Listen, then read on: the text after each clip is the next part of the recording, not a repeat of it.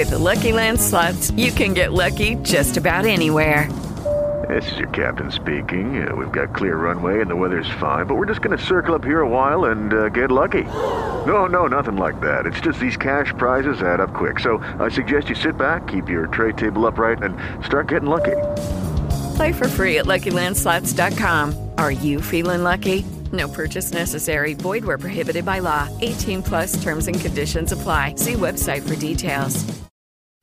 You're listening to American Medicine Today, presented by the Bonati Spine Institute, featuring the internationally acclaimed inventor of the Bonati spine procedures, Alfred Bonati, MD. Once again, here are Dr. Bonati and your host, Kimberly Brumell. Thanks for joining us on American Medicine Today. I'm Kimberly Brumell, joined by my friend Ethan Euchre. I am glad to be here, and I feel a little bit lonely in the studio right now. I know. Well, typically, Dr. Bonati would be in studio with us, but he cares so much about his patients, he is actually performing surgeries right now. He will be, from what I understand, here for the final segment of the show. But Mm-hmm. Yes, he's yes. uh, you know fixing backs and doing what he does. So And that's what happens when you're a doctor. Patient That's comes right. first, always. um, with that said, you know, we, we talk to so many patients that have really been to hell and back. They they can't do the tasks that they used to love to do. They can't interact with their kids or their grandkids in the way that they want. They're losing their strength. They're not in motion anymore and they're watching life from the sidelines. That is no way to be. You know, if you've exhausted conservative type treatments and you realize you're not doing any better or you're being told only invasive, slit you down the front, slit you down the back is going to make you better or that you need hardware, leave the hardware in a toolbox and seek out Bonati because you do not have to be filleted to be fixed. With that said, we have an exciting show lined up. We're going to talk um, to Peter Rosenberger. And he he's got some fascinating stuff. Well, it's a crazy story. about. He he took care of his wife for and continues to for Yes. 30 years and she's been she's now a W double amputee. Like Yeah. it's it's a ridiculous story Right. and it ties in with Obamacare and how Yes. it has really made his life a living hell as a caregiver. So he'll talk about I that. know. And caregivers need to take care of themselves too. That's right. And then we're going to talk about liberalism and brainwashing kids, which on this show is going to be a fascinating. I actually topic. booked that one for Doc, so it's a, it's a damn Mm-hmm. Shame he's not going to be here for it, but we'll and then, it. And then, of course, you'll hear what's new in American medicine today. But up first, In today's Back to Life segment, we will talk to a patient of the Bonati Spine Institute who went from living a life that was restricted by pain and discomfort through their journey of finding the Bonati Spine Institute and are now living pain free. it is my pleasure to introduce to the program Julie Marcus from St. Petersburg, Florida. Thank you for joining us. Good afternoon, you guys. How are you? good, Yeah, good. well. Um, why don't you tell us how you came to be in pain? Oh, my journey. Okay. Yes. My journey started. Uh, I've had migraines for over 20 years, Ooh. and I would average uh, 10 to 15 migraines a month. Mm-hmm. Um, in some cases, or most of the time, I was able to just take medication, get through my day Yeah. with the pain, and just survive it.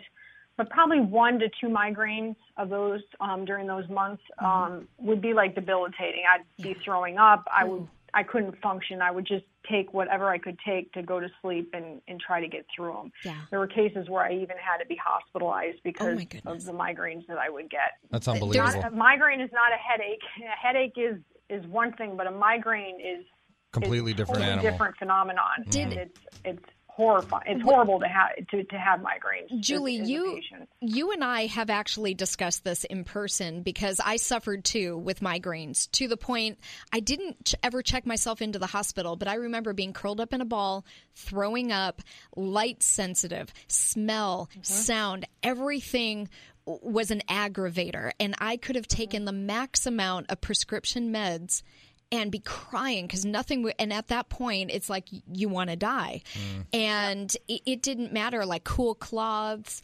um, and you didn't know what to do and you'd call the doctor and the doctor would just say well, you've take taken an the ma- Advil."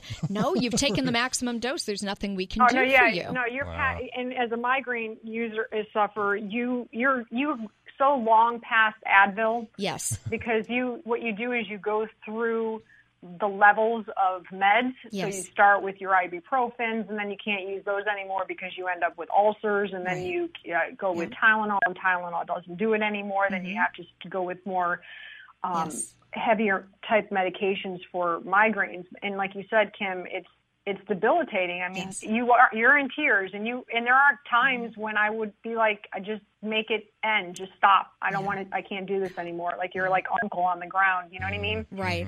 So So how, that how was that was that was the first part. That's the first part of my 20 years. But then what happened was about a year ago, Mm-hmm. I started getting this different type of pain that came out of my neck, about the C5, C6 um, spinal area that would that went right into my shoulder where the trapezius muscle is. So that muscle that's right sits right on top of that shoulder and it was something I had never had before, and it just kept.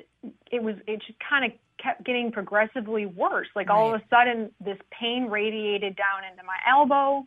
Then all of a sudden, it was in my thumb, and it was uh, very heavily um, predominant on my right side. But then I also had it to a lesser extent in my left elbow and my left thumb. And by April of this past year, this you know this current year, Sure. it was so bad that my elbow was like this constant toothache, and my the pain in my hands were it was unbearable. I lost strength. I couldn't open water bottles. I couldn't even open the medication bottles. Um, I couldn't fold clothes. It was it was very difficult to get dressed. I couldn't Right. hold the steering wheel to my car. Oh, my if you put paper, even just held me to hold a piece of paper in my hand, you could pull it right out from my hands. I had nothing left in my thumbs right. and it was it was just it was unbearable and i had um i had done everything like i said my husband was a chiropractor Right. so i've had chiropractic treatment for for years Sure. Um i, I did acupuncture craniosacral massage therapy Mm-hmm. Yeah. epidural injections trigger point injections nerve blockers So- botox so- injections i did everything Julie, and, so you know, that you're only lasts for so long I know you're you're in that tremendous amount of pain. How did you find Bonati? Oh, so Dr. Bonati, um, we have a history together because my husband had surgery with Dr. Bonati back in 2006. And as I was with him during his time with Dr. Bonati in May, I heard two things that really re- um, resonated with me. Sure. And one was my husband saying, and I quote this, I wish I would have done this sooner. And when I heard those two things, I said, here I have this opportunity with this amazing physician who Mm-hmm. Sure. has helped my husband, and why am I going to delay Right. any longer? So- and I immediately set up an appointment as consultation to Okay. see what I could do to help my problem. Got it. So so you have a consultation with Dr. Bonati. What was Mm-hmm. that evaluation process like? Did you feel like he knew where the pain was stemming from? Oh, he he he actually was funny because he said, "Let me get, let me, let me." He's like, "I'd like to just uh, guess where your pain is," and he literally was able to point to every Aw. every um where my arm, where it was coming down, what nerve root. Mm-hmm. Right. And I just looked at him and smiled and said, "You got it. You nailed it. That's exactly what's going on." So Okay. yeah, he knew exactly what um, he was doing. He knew, and I felt very like again very Confident. confident in in where where my next my next step was going. Sure. Julie, we're we're almost out of time. So let's let's Mm-hmm. place you in the operating room. You have the conscious IV sedation where they're interactive, where they they talk to you and they ask you to try to recreate your pain. Where do you feel certain Yep. things? Can you quickly summarize what that experience is like? Yep, it makes sense. I know it seems unorthodox to folks who are like, "What? You're awake during Sure. some of the surgery?" But it makes sense. I mean, for lack of a better phrase, uh, Dr. Bonatti is, cl- in essence, cleaning out an area that's aggravating nerve roots. So Right. if you have places where things are being pushed on a nerve, you need to recreate that pain in essence to be able to say, yeah, that I feel that you know I feel that in my arm, I feel that in my back, so, or I feel that down my leg. Right. And then once he cleans out that area, so if you have spon, you know, uh, uh, uh, if you have um, bone spurs or you have Sure. stenosis or what, which is what I had, you or, or herniation. Mm-hmm. You fix those issues, and then he's like, "Do you have pain down your arm anymore?" And you can say, "No, I don't." Do you have pain Right. here? No, I don't have it. And you can confirm Right. before being sewn up, taken to a recovery room, wake up, and then say, "Wait, my my pain's still there." Right. So you know that you're good before you even um, are done with your surgery. So to me, it's a no-brainer. Like, why would you want to leave an operating room Correct. not knowing whether or not the surgery was a success? And with Dr. Bonati, you know before you even become before you even go to the recovery room, you know you're going to be good. Sure. And now, Julie, you're you're a different case because you you had multiple things that were um, wrong with with your spine, and I know you're not through because you still have another side that you need to tackle. But based mm-hmm. on what you went through for the side that was treated, how are you doing? Yeah, fantastic. I had a laminectomy, discectomy, foraminotomy on my C5, C6, mm-hmm. and then I had it on C6, C7. Right. So, and I understand the levels. That makes sense to me because Sure. you know, in, in some cases, you can do a level and then your your problem is gone. Right. Um, so, why have unnecessary surgery if you can possibly tackle the worst area first and then be pain free? So, I understood the the methodology as to why we were doing what we were doing, Sure. tackling one side first before doing the left side first. And not only And- that, but incrementally within that. So addressing Yes. one pain root at a time. Exactly. And so, again, this is a conservative approach to healthcare. Mm-hmm. I see it as a responsible approach Okay. because it's basically why would you want to have more surgeries than necessary? So I felt that this was this was good for me because as you you know, I went through I, I didn't want I wanted to fix my problem in the mm-hmm. most non-aggressive way possible. Yes. And to me, Dr. Bonati, that's what he gives his patients is is a cure to their issues, but in a very um, conservative way and minimally invasive way. So I, I appreciated the this step Yeah. in my um, in my healthcare. Julie, thank you so much. I know you're very busy. Thank you so much for joining us on the program and walking us through your experience at the Bonati Spine Institute. Well, I think I should give my thanks to Dr. Bonati for giving me my life back. Oh, well, thank you do. so much. Thanks, Julie. All right. Bye bye, y'all. one. Take care. Bye bye. Bye bye. That's a testament to what the Bonati Spine Institute does on a daily basis and why we target things incrementally to target each pain to make sure it's resolved. Make sure you stay tuned because coming up after the break, you're going to hear about seven caregiver landmines. Interesting stuff. Make sure you stay tuned. You're listening to American Medicine Today, presented by the Bonati Spine Institute, featuring the internationally acclaimed inventor of the Bonati spine procedures, Alfred Bonati, MD. Once again, here are Dr. Bonati and your host, Kimberly Brumell. Thanks for joining us on American Medicine Today. I'm Kimberly Brumell, joined by Ethan Euchre. Who is not Dr. Bonati, Correct. but uh, I am here. Yes, and Doc- Dr. Bonati is providing help to his patients, but he will be joining us later. Yeah, as we Yes. Mm-hmm. know, typically Doc is here uh, when we do the show, but Yes. the patients come first. So. Absolutely. But yeah, uh, has every intention of joining us for I the know. final segment and of the he's show. going to be so sad because with Donald Trump being elected president, Mm-hmm. many of us are hoping to see a repeal of Obamacare. At least I know I am. Mm-hmm. And Doc. And someone who would like to see that happen is Peter Rosenberger, author of Seven Caregiver Landmines and How You Can Avoid Them. So thank you for joining us on the program. Well, thank you, Kimberly. Thanks, Ethan. You got it. Now, Peter, um, before we get into a possible repeal of Obamacare, we'll definitely want to talk about that. Let's get into your story. These statistics are crazy, and I'm going to have to read them because uh, it's just insane. As your wife's sole caregiver for 30 years, you've navigated through 78 operations, the amputation of both of her legs, treatment by more than 60 doctors in 12 hospitals, seven different medical insurance companies, and $9 million in medical bills. Wow. Tell us about Well, this. the- Tell us all about it. sad thing is that's out of date. Is it really? Uh, it's I more can't, than I that now. can't keep up with it all because it just keeps growing. But it is. It has been a journey, Yeah. and uh, we've learned a lot of hard lessons along the way. Well, tell tell us how Obamacare uh, made Well, obstacles you know- for you. Gracie is okay. That's my wife, Gracie. She's okay. I've got her settled up now. We've we've I've worked through that process. I'm the problem.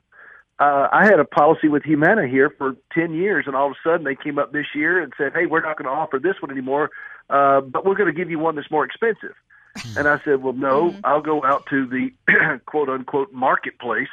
Uh, I've never found much of a marketplace if there's only one store. Sure. And um, so I went out there to Blue Cross Blue Shield, got squared away with them. It's a crappy policy. And then they came back and they said, we're pulling out of Tennessee. And I oh. thought, well, that just really sucks. Was that before and, or after you paid your premium? I'm just curious. Well, that was I'd already they'd already got one premium out of me. So of you know, but, but they're, I'm good through the end of the year. Actually, I'm good through. Uh, I got to be registered by next week, and I, I think what I'm going to do is probably just go and get a better policy that'll yeah. cover me, and right. just pay the penalty. Mm-hmm. Wow, a lot of people really are sucks. That. Mm-hmm. And that brings me to why I'm talking to you guys today because, look, I'm a caregiver. Sure. 72% of caregivers do not see their own doctor regularly. But how is that possible? I mean, I realize that your focus would be on the person you're providing the care for, but if something happens to you, what in essence happens to them? Right. Well, that that is the question, Kimberly, and and this is what I'm on a mission to do is to help my fellow caregivers understand that you're not being selfish if you go to the doctor. Correct. And if you want to help a caregiver, don't say, "Hey, let me know if there's something I can do to help you." Say, "Hey, can we sit with your loved one while you go get a physical?" Certainly. While you go see your doctor, that yes. kind of thing, because mm-hmm. we don't see to our own medical needs, and the stress on a caregiver is just crushing. If you're taking care of somebody with mm-hmm. full blown Alzheimer's, for example, it takes five to ten years off of your life. Wow. I bet it, it does is, because it's, it's mentally taxing. Journey. Yes. Mm-hmm. It, it is brutal, and so and caregivers don't. And, and yeah, in the Affordable Care Act which I, I use the word mm-hmm. affordable with a little bit of sarcasm. Correct. A little. They, yes. They um they do offer some a lot of preventive things like colonoscopies and so forth, and those are important. But a lot of caregivers are dealing with real health issues, and they have a six thousand dollar deductible or in a six hundred dollar a month premium. They're going to push that off and push that off. So the sickest among us are being taken care of us by people themselves Correct. who are not doing well. And how about the out of pocket cost? Mm-hmm. Well, and then that just escalates up and up and up and up. Of I mean, course. it's just it's crazy. It's Basically. Obamacare is good if you get hit by an asteroid. you never know. So you're saying there's a chance. Right, exactly. So it's not really worth the paper it's written on, but it's Mm. costing people many thousands of dollars, if Mm-hmm. not in the high hundreds.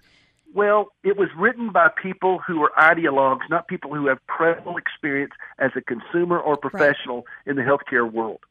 Mm-hmm. Correct. And that, this is one is one academic said to another, "Hey, it works in practice, but will it work in theory?" Right. Well, I, I also heard the phrase, you know, the American people are stupid. Mm-hmm. Wasn't that what Gruber said when he was coming up with yeah. this whole scam? Yeah, they they, they said that, and and, Right. and I look at them and I think, you know, I've navigated a, a nightmare of a medical journey. I've never lost Sounds an it. appeal with a, with an insurance company. Mhm. You know, I'm I'm going to be hard pressed to hear that I'm stupid from people like this. Correct. Correct. and and so you know I, I but I'm on but again I'm on a mission here to help my fellow caregivers make Mm-hmm. better choices for their own health and then hopefully I can use my voice to lend to the cause of saying to these guys in Washington you guys are responsible for the safety and the security of a nation Mhm. and that includes our financial security as well. We're twenty trillion dollars in debt, and these guys got a cranial rectal interface going on up there. Well, They're thinking, well, we don't know what to do, and so we've elected somebody who says, "Here's what I'm going to I do." like that. And and s- somebody asked me the other day. They said, "Well, what about this leap of faith that we've taken with Trump?" And I said, "We haven't taken a leap of faith with Trump. We know what Trump is. We took a leap of faith with Obama." Yes. Thank Right. you. Thank you for and that. so so what I'm and then these then these Republicans are coming back and say, "Well, we, this may take several years." They've had years to look at this thing. right. And and only So- now maybe they want to make a change. People are getting hurt, hmm and caregivers. There's 72 percent of these people, and there are 65 million caregivers. So that's 40 million caregivers Wow. are not seeing their own doctor regularly, and they're taking care of the sickest among us. 47% of caregivers in the workforce. How do you think that's going to affect our economy? How do you Right. think that's going to affect the workplace? You know, it's it's going to get worse and worse and worse because of these baby boomers that are that are stepping into senior status, Yes. and families are coming apart trying to take care of them. The cost of long term care insurance, all these things are crushing on a family, Right. and we've added one more impediment to healthy caregivers, and that's what Obamacare has done. Mm-hmm. Uh, just quickly, what do you think about Trump's pick of Tom Price as the health secretary? You think it's a good choice? You know, my wife has had more than 50 something orthopedic surgeries in her life. She had mm-hmm. a really bad car wreck. And I've worked with a lot of orthopedic surgeons like Tom Price. Mm-hmm. I have found that they're pretty good at mending broken things. So I think he's a good pick. Great. Right. Excellent. Well, thank you so much. Unfortunately, we're out of time, but such an important topic. Peter Rosenberger, um, author of Seven Caregiver Landmines and How You Can Avoid Them. Um, you know, I, I, pray that you're in uh, good health, Peter, and that you will continue to be. And um, please pass on our thoughts and prayers for your wife. Mm-hmm. Thank you very much, Kimberly. And you all have a Merry Christmas. You, you too. too. Thanks, Peter. Thank you. All right, we'll see you. Yeah, bye bye. You're listening to American Medicine Today. Make sure you stay tuned because coming up, Dr. Carol Swain talking about abduction, how liberalism steals our children's hearts and minds. Bum, bum, bum. Sounds dramatic. Stay tuned. I know. it's going to be good. You're listening to American Medicine Today, presented by the Bonati Spine Institute, featuring the internationally acclaimed inventor of the Bonati spine procedures, Alfred Bonati, MD. Once again, here are Dr. Bonati and your host, Kimberly Brumell. Thanks for listening to American Medicine Today. I'm Kimberly Brumell, joined by our friend Ethan Euchre. Glad to be here. All right. Well, the one that's missing is world renowned orthopedic surgeon Dr. Alfred Bonati, who will be joining us for our very last segment. The next segment. Yes. Hopefully. And he's going to be so sorry mm-hmm. because, well, yes and no. He's helping his patients. So, in that regard, he's very happy. um, but right now, uh, joining us is Dr. Carol Swain, professor of political science and law at Vanderbilt University. She's also an award winning author and one of the leading experts for Dinesh D'Souza's film, Hillary's America. We love Dinesh. We certainly do. Mm-hmm. And she's the co author of the new book, Abduction How Liberalism Steals Our Children's Hearts and Minds which is a call against cultural decline in America. And we need that big time. Yes, we do. Thanks for joining us, Dr. Swain. Hello, it's my pleasure to uh, be on your show today. Well, we appreciate it. Yes. Now, uh, your book discusses how the left has corrupted not only movies and television and the media, but even court decisions, yeah. news reports, and even our very own educational yes. system. Explain what you mean. Mm-hmm. Well, one of the things that uh, we try to do in the book is to alert – parents, grandparents, and in some cases, educators and just people that are concerned about the de- the decline in the culture, mm-hmm. just how systematic uh, the attack is on traditional values. And there are many situations yes. where parents feel safe about sending their children, certainly to public schools, mm-hmm. not aware of what's actually being taught, even uh, at kindergarten level, yeah. uh, about sex. That kids, you know, as young as, um, you know, five, six, eight, are being right. exposed to things that, you know, shouldn't be. Many people that are older didn't learn until they were, you know, junior high school age, if they mm-hmm. learned it at all. Correct. And this is being systematically done, and we see the aggressive LGBT agenda yes. uh, in our public schools. It accelerated after President Obama was elected, but that's one area that we cover. Some of the other things we cover include uh, the research that shows the harmful effects that violent video games, TV shows, and movies can have mm-hmm. on not just young people, but anyone. It sort of desensitizes them to violence. Yes. And if they're playing video games, just like the kids um, uh, in at Columbine High School, that you know killed their classmates and a teacher, um, it trains them, you know, how to kill, not to have remorse. Mm-hmm. Uh, in many cases, young people are playing games that the Army uses to teach people how to kill. Now, Dr. Swain, devil's advocate here, because mm-hmm. I got to say, I don't know about you, Kimberly. I definitely grew up watching violent movies, playing violent video games. Uh, but you, you know, knew it was playing just war that. with friends. Yeah. You know, I, so I don't think it's necessarily video games and movies and things like that as violent as they are. Well, I think it's a weak mind.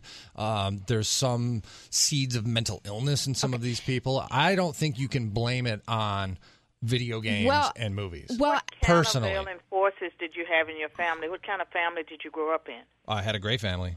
But but they I mean, were around they... to tell you the right and wrong, correct?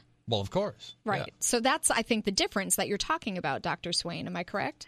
Yeah, because I'm thinking about uh, we see all the violence, uh, for example, in the inner city, Chicago, for example, and I remember seeing an interview of a guy that had killed people, been in a gang, but he had gotten saved Christian salvation while he was in prison, mm-hmm. and he said that he didn't know that it was wrong to kill. You know, he had never heard "Thou shalt not kill." Oh, come on. It was not something that was taught him, and so I think when you have, uh, I believe that humans have with, within them an ingrained conscience. So whether you teach them or not, we basically know right from wrong. Right. Some of that's just in us. We don't have to be taught. But if you are, if some people, you know, and you can call them the weak-minded, or you can call them people that don't have the moral underpinnings of a family that teaches them right and wrong. That's because they have removed God and Christianity from teachings. They say it's wrong. Oh, we don't believe in your God. Well, how about just a, a common decency and morals and values? I think it's it goes. Void. I think it goes beyond denomination too. I Yeah. mean, there's people of all religions who know inherently kill. that you shouldn't kill other people. Yes. That's just as you well, said, you know, Doctor Swain, too, having a is like conscience. in the black community, we have this astronomical uh, single-parent households where Mm-hmm. you have not just young people, but all the older people too, having children out of wedlock. Right. Um, you know, I'm 62. I'm not ashamed to tell my age. I married Good at for you. 16. I married very young.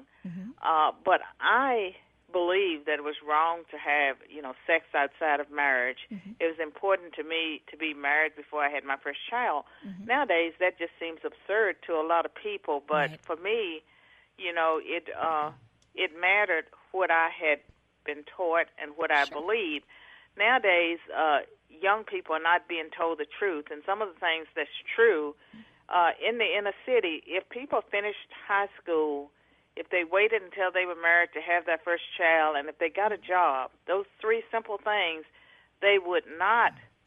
Uh, they they are so far less likely to be in poverty, and uh, you know just those three simple things. If it were taught, and if we're taught with some type of um, of um, in conjunction with other ethical and moral behavior, mm-hmm. I think you would see lives turned around in the inner city. Right, but but everyone is so afraid to harm the child by telling them maybe the path they're on is not correct, and they're trying to be too PC about it and not offend the children. They're not guiding them anymore. Well, here's something that I feel, you know, we talk about it in the the book. In the book, you know, homosexuality is just a small part of the book, and and there's a section on how to raise the gender confused child. And no matter, you know, who you are or what you believe, or um, because of our society and the campaigning, I would say that comes from the LGBT community, we're going to have more and more members of our family uh, young people that are gender confused, Right. and some of them, you know, may be homosexual or transgender, Right. or they feel that they are. Uh, we have to be prepared for that. And my first admonition to the parent is not to freak out. Well, You know, but be calm, get information. Uh, because unless you uh, come from the most liberal background, you're going to be concerned for all sorts of reasons, and it has nothing to do with hate. A lot of it has to do with just knowing that that person is going to su- suffer more types of health Yeah. risk than people that uh, are heterosexual. I mean, that's a fact. Right. That if you actually talk about the the medical research or the scientific research about that, you know, you're dismissed. Sure. But it's out there, and when it comes to sexual reassignment with transgender people, helping them get to operation, to transition into what they think they are, once that happens, they're more likely to commit suicide than before. Right. Wouldn't it be more humane to get them psychiatric treatment rather than start feeding kids as young as eight hormones to help them transition? Okay, That's doc- what we're doing, and that's legal. But but Dr. Swain, let me stop you for a second because the, one of the first comments you made at the beginning of the segment had to do with them talking about sex and gender identity when they're children, when they're little babies. I'm sorry, when I was a kid and I'm heterosexual, I would hold the hand of my little girlfriend and it was just that it was a friend. You took by the hand, boy or girl, it didn't make me a lesbian. I know. But you, nowadays- I but nowadays- in my book that uh, when I was growing up, I had a best friend named Patsy. Right. Her name was Patsy Martin, and I loved Patsy Martin. I wanted to do things with Patsy Martin, it never occurred to me to marry Patsy Martin or that but, I was engaged in inappropriate behavior. I think it's normal for your first close relationship to be someone of the same sex. Sure, but Nowadays, it doesn't. We tell kids to question themselves yes. when that natural, normal thing happens. And why? That is so confusing to a child. Little boys well, can wanna, hold hands, they, they can hug, they can show and, emotion. Uh, and so, like even now, like I have girlfriends. I'm single divorced and and many of mm-hmm. them are divorced and sometimes we go on vacations together. Right. And uh we go being fully aware that the way the society is now people might say people might think. Correct. But you know we know you know that we are two heterosexual people sure. you know going on vacation and we don't allow what people might think to stop that. But we live in a society where it's so sad that you know, women uh, can't have girlfriends anymore Correct. because people might think that they're sexual partners. But but it, yeah, but who so cares sad. if people think that? I mean, I took I know, that's I, what I say. I took my I own brother on, on a motorcycle ride, and he was riding on the back, and I was like, Uh-huh. "Dude, you realize people are probably going to think we're gay?" And I was joking, and we were, but who cares? I mean, Yeah. who cares if people think that? That well, they, they they do, and they try to stigmatize Mm-hmm. you, and uh, but that's not the, the focus of our book. Really Back to that. do yeah. mostly with what's happened happening to our young people and just these Mm-hmm. situations where parents that have you know generational uh families where they have honored God and been Christian they send that kid to these colleges elite universities and before Thanksgiving the child has been stolen because they have intimidated them and browbeaten them to the point that they're ashamed of their Christian roots I, don't know how the world flip flopped. I mean, it's in God we trust is on all our money. And and you just need a solid foundation, whether no matter what religion, you just you need a well, I think that foundation the Bible, of just you know, and if you actually look at what the Bible says, uh, as Christians, we know that we're going to be a minority. I we're going to be uh, persecuted, and because in America we have had it so good for so long that we've sort of lost sight of the Mm-hmm. reality of us being targeted, of us having a real enemy. Correct, correct. And unfortunately, it seems to be homegrown um, enemies. Um, thank you so much for joining us on the program. We really love the discussion. Dr. Carol Swain, professor of political science and law at Vanderbilt University, and award winning author and co author of a new book, Abduction How Liberalism Steals Our Children's Hearts and Minds. Something too valuable, and we can't allow it to continue to occur. Thanks for joining us, Dr. Swain. Thank you. Have Bye. a good one. Thank Bye you. bye. Bye bye. She's a little bit way too right for for me. Oh, She's- you, she's- you know what? I, I appreciate I- her. Well, you're way more right than I am too. Not that I'm some you know liberal what? either, but I I don't like the idea of confusing our kids. Our kids are, are so innocent and we're putting these stupid notions in their heads. Let them figure out what life is before attaching a label. yeah. But when have you uh, seen somebody? And we're, we got to take a break anyways. Yeah. This this could continue. But I know. We we you talk about letting them decide. I mean, that's the way I was brought up. I mean, you On know, you either know or you know what I mean. yeah, but you don't I need to put the notion in their mind to make them second guess But do you really think there's parents out there going, "Well, you might be gay"? Yes, and they are Really? teaching it, and it is accepted. It is part of the curriculum. Hell yes. Okay. And it should be hell no. Leave our damn kids alone. Let them be kids. On that note, I, I'm just, I need to take a breather. Yeah, anyway, uh, make sure you stay tuned, right? Because you're going to find out what's new. You're listening to American Medicine Today. You're listening to American Medicine Today, presented by the Bonati Spine Institute, featuring the internationally acclaimed inventor of the Bonati spine procedures, Alfred Bonati, MD. Once again, here are Dr. Bonati and your host, Kimberly Brummel. Thanks for listening to American Medicine Today. I'm Kimberly Brummel, joined by Ethan Euchre. Glad to be here. And world renowned orthopedic surgeon, Dr. Alfred Bonati of the Bonati Spine Institute. Thanks for sharing your time with us. Hello. Let's look at what's new in medicine today, featuring Alfred Bonati, MD. All right, how do we go about repealing the world's worst item, Obamacare? I thought you were just going to leave it wide open. In my open. humble opinion. There's a lot In of my bad things opinion. in the world, but Now it's not a humble Well, it's opinion. one of it's the- the, that well, is the I don't know. general Okay. opinion of the whole Okay, country. well, we have ISIS, and that might that's pretty terrible. be before this. But but what affects health care? Well, And that's um, the worst. a bad president affect health, uh, healthcare. Yeah. Politicians af- affect healthcare. True. Incompetent, mediocre individuals that they don't understand what healthcare is affect healthcare. So what we need to do is we need to start to be wise enough Mm-hmm. to don't touch healthcare when healthcare works. Right. Now, healthcare was working pretty good. They always told us there were 11 million people that they didn't have Mm-hmm. health care. That now we have 20 million people without health care, and we removed 20 million people that they have already health care and put it in Medicaid, that is the worst medical insurance Mm-hmm. in the nation. So, in other words, we took people off of um, insurance plans that they loved, that provided the care that they need, and you threw them into a tailspin of Obamacare, which left them in a lurch because they no longer had access to the doctors they needed, medications they needed, and it really wasn't worth the paper that it was written on because when you go to use it, you find out there's a lot of extra hidden costs. Yeah, but not only that, the fact that they removed these people from a, a good health care that mm-hmm. they had before, Right. they also taught the managers of these companies how to cheat. Mm-hmm. So they taught them if they don't give health care, they're going to have some benefits. They're going to have more money on their pocket. Mm. Then the problem is they corrupt the whole system. System that was working, that was responsible since the individuals of the left start to mm-hmm. tackle healthcare with the idea to give healthcare to everybody, the only thing that they did is give healthcare to nobody. Okay, but why? Why would a good government like our current administration, why on earth would they do that to the good citizens of America?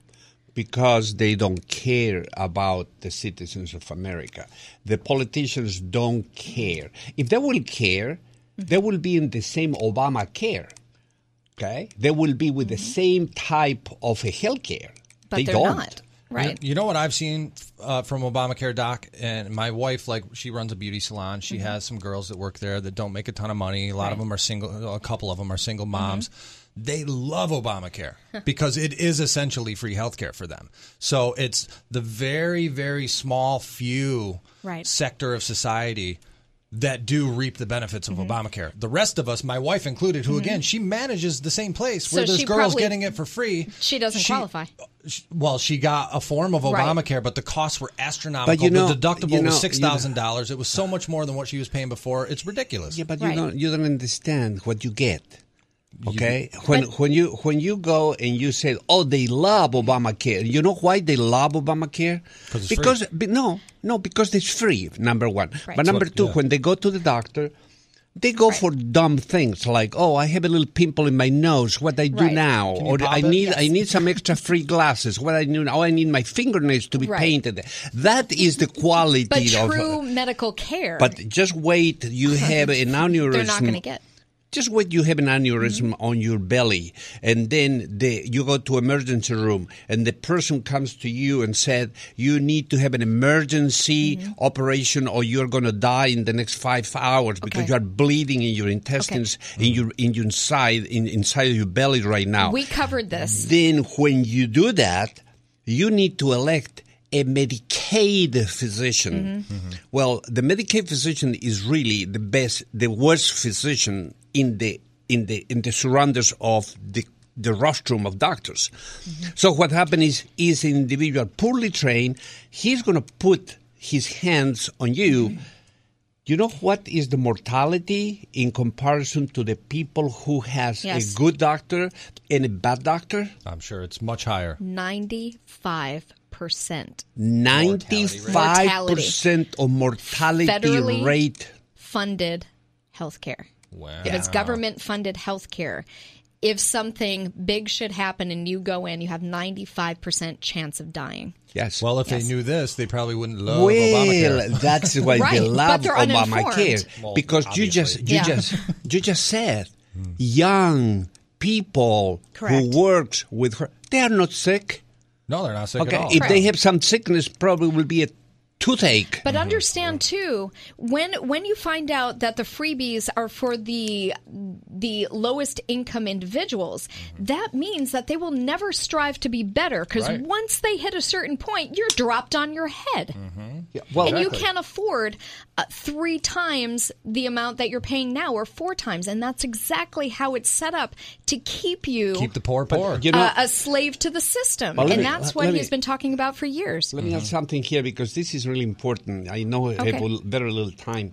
But you know, if we, if we are going to repeal Obamacare, uh, um, uh, Trump is is really saying two things: that they're gonna they're gonna keep the pre-existing conditions, and they are going to also keep the the, the the generation of kids that they are 20, before 26 years Right. old, they're going to remain on their parents' uh, insurance. I think that's Uh, the idea looks okay. I don't know how don't know. Mm. costly it's going to be that.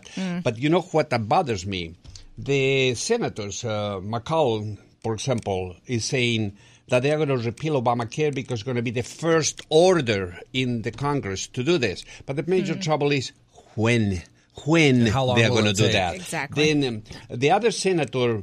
Uh, Barrasso said that it's going to take three to four years. That is a horrible mistake. Mm. If you if you maintain this this monster for three or four more years, you're not going to be able you're not going to be able to take it out. Oh. so i know other- how they'll other- maintain it How?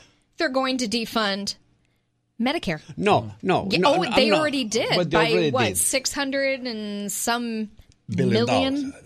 dollars? Yeah. Yes, but the- let me tell you this: the other the other problem is if they maintain this one. Uh, the other, the other, the other, the, the, another senator said that they they need to go. They need to they need to be very ca- careful that they don't drop some people through the cracks. they've No, already been dropped That is the, that is exactly the typical weakness of the Republicans. Individuals to have to have a contract with a country to produce something, and they're already watering out the whole system. So when Trump is going to try to push this one, they are going to length the thing. If they're talking about four years, they're talking about the whole presidential time of uh, of Correct. Trump. No, so it they're needs going to be something fighting him. now. And this program needs to be funded now and out today. And then reorganize. The same thing that Obama did. They destroyed the whole th- mm-hmm. system in one day. Mm-hmm. right well blow it up and reform Yes. Mm-hmm. Well, we will see what happens. Yep. well, we're uh, about out of time. Make sure you check us out again next week. You can find us nationally on Bloomberg, and we're also here locally on WFTS ABC 28 here in Tampa. We'll see you next time. Thanks for listening. You're listening to American Medicine Today, presented by the Bonati Spine Institute, featuring the internationally acclaimed inventor of the Bonati Spine procedures, Alfred Bonati, MD. Once again, here are Dr. Bonati and your host, Kimberly Brumell. Thank you for listening to American Medicine Today. I'm Kimberly Brumell, joined by Ethan Euchre. Happy to be here as always. And our guest, Dr. Dominic Malio, he decided to stick around and continue the discussion about um, being in, in, charge. and it's in charge parenting. That is the topic of discussion. in a PC in a PC nation. yes, I think that's Yes. an important concept. Huh, you have no idea. Uh-huh. Now, we all struggle as parents how to set our children on the right path. Mm-hmm. And, you know, I was spanked as a child, not often, but on occasion. well, that means you were well behaved because if Yes. it wasn't often, Right. you because didn't need it. you had enough fear of your parent. They weren't abusive, but you had enough fear to keep you in line. Mm-hmm. And you hear nowadays that if you spank, your children are going to be stupid or it's abusive.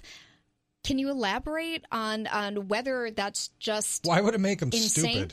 But but these are the If studies you hit him in that the come head out. enough, it might, With it a might do that. sledgehammer. No, but, Okay, but they're maybe. but they're telling people to that it's abusive, and and they will. They they claim they've done these studies, and the children have not progressed Yeah. as well as they should have, and they blame it on spanking. this uh, issue has been going on for a long time now. Right.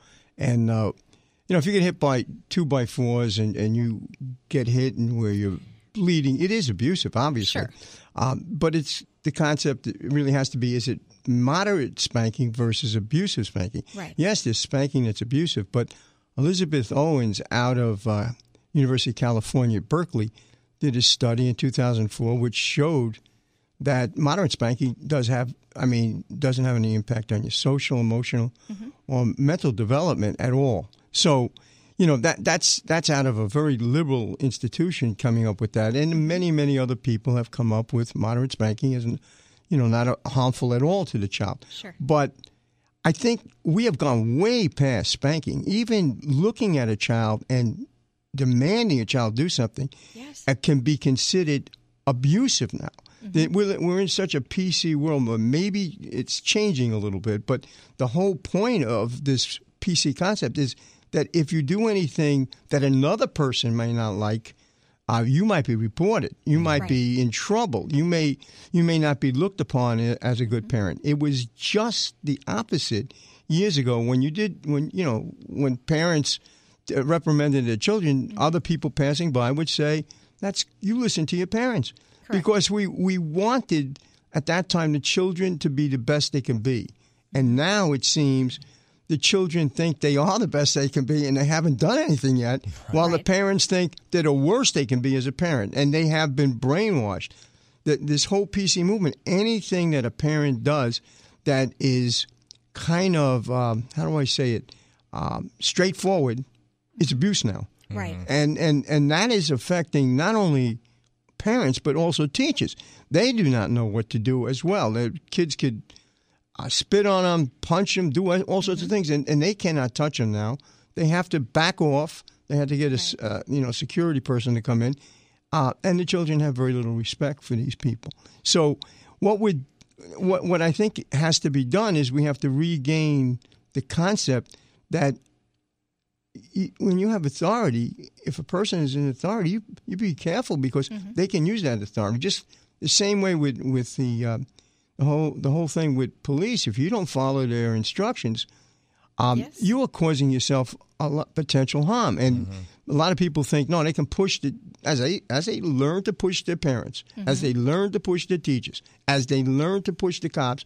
They don't realize they are getting to a point where it's no longer acceptable. Correct. And that point is getting further and further away. It's getting to the point where almost everything is acceptable. It's upside down now. The Right. kids have the control, and the the, um, the hood, you know thugs have control. Police have no control. It's uh, teachers have no control, but especially parents. They have very little control. Oh yeah, it's it, as soon as someone gets shot, and you go, "Why did they get shot?" Well, they didn't immediately surrender or put their hands down or do what the cop said.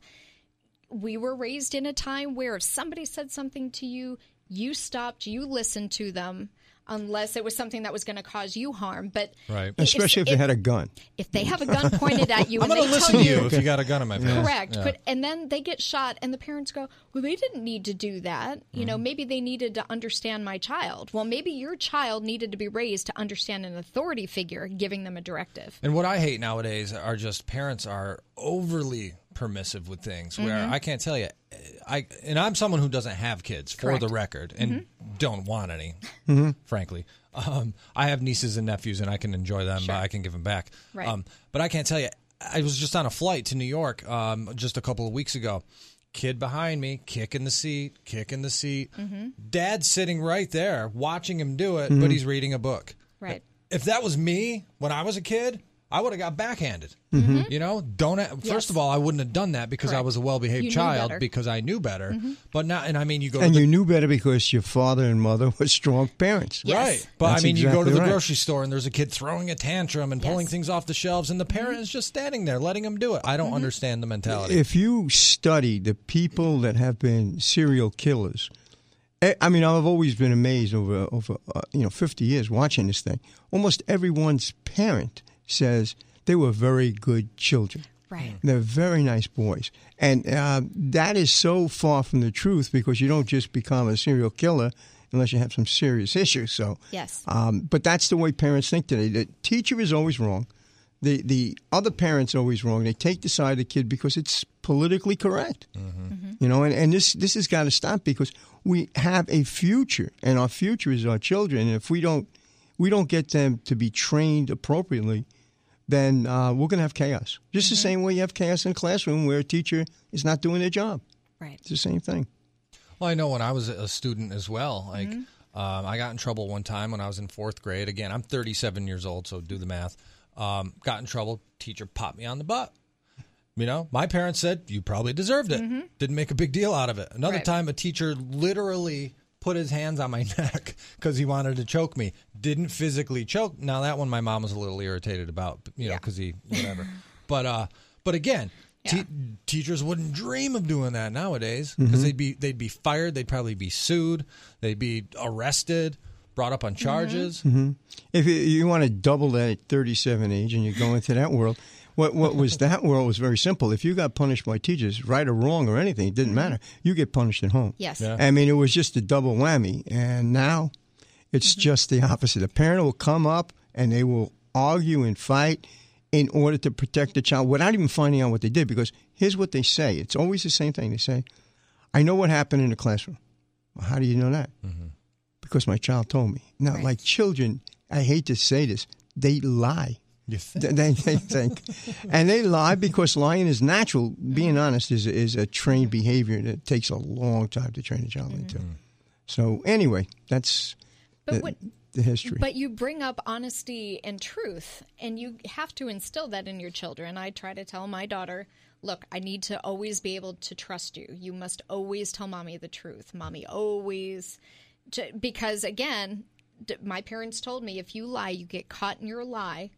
And then you have to tell so many lies and then remember what the original lie was. And it's too much work. But it's true, So you need to tell the truth. Exactly. and It is true. And so my whole life, I've always told the truth. Well, even and so being- I try to instill that in her, and and she'll and like you said, kids are kids, and they'll try. But overall, I'd say she's very truthful. But there are some times I go, Bella, I just watched you do this, and then she looks, and and then she goes, Oh, sorry, mommy. Because she knows she's busted. Yes, exactly. exactly. But, But- if she never gets busted, she'll lie. Right. You That's have the to know your children, and you also have to know they the kids try to divide and conquer, Mm-hmm. and you have to let them know no. But you also have to know your child enough to know when they're faking, fake Mm-hmm. tears, fake this, fake that, and you have to be able to see through it. They're and little actors spending and quality time. I agree. Fascinating conversation. We could continue this Mm-hmm. forever. Um, great book. In Charge Parenting in a PC Nation. Make sure you check it out. Um, Dr. Dominic Malio. Where can people get your book? Uh, Amazon, Google, it, it, it's you know they look on every, any place really. Okay. All right. Really great book. Thanks for Thank you by. for joining us Well, on American thank you for having Today. me. Lucky Land Casino asking people what's the weirdest place you've gotten lucky? Lucky? In line at the deli, I guess? Aha, in my dentist's office. More than once, actually. Do I have to say? Yes, you do. In the car before my kids' PTA meeting. Really? Yes. Excuse me, what's the weirdest place you've gotten lucky? I never win and tell. Well, there you have it. You can get lucky anywhere playing at LuckyLandSlots.com. Play for free right now. Are you feeling lucky? No purchase necessary. Void where prohibited by law. 18 plus. Terms and conditions apply. See website for details.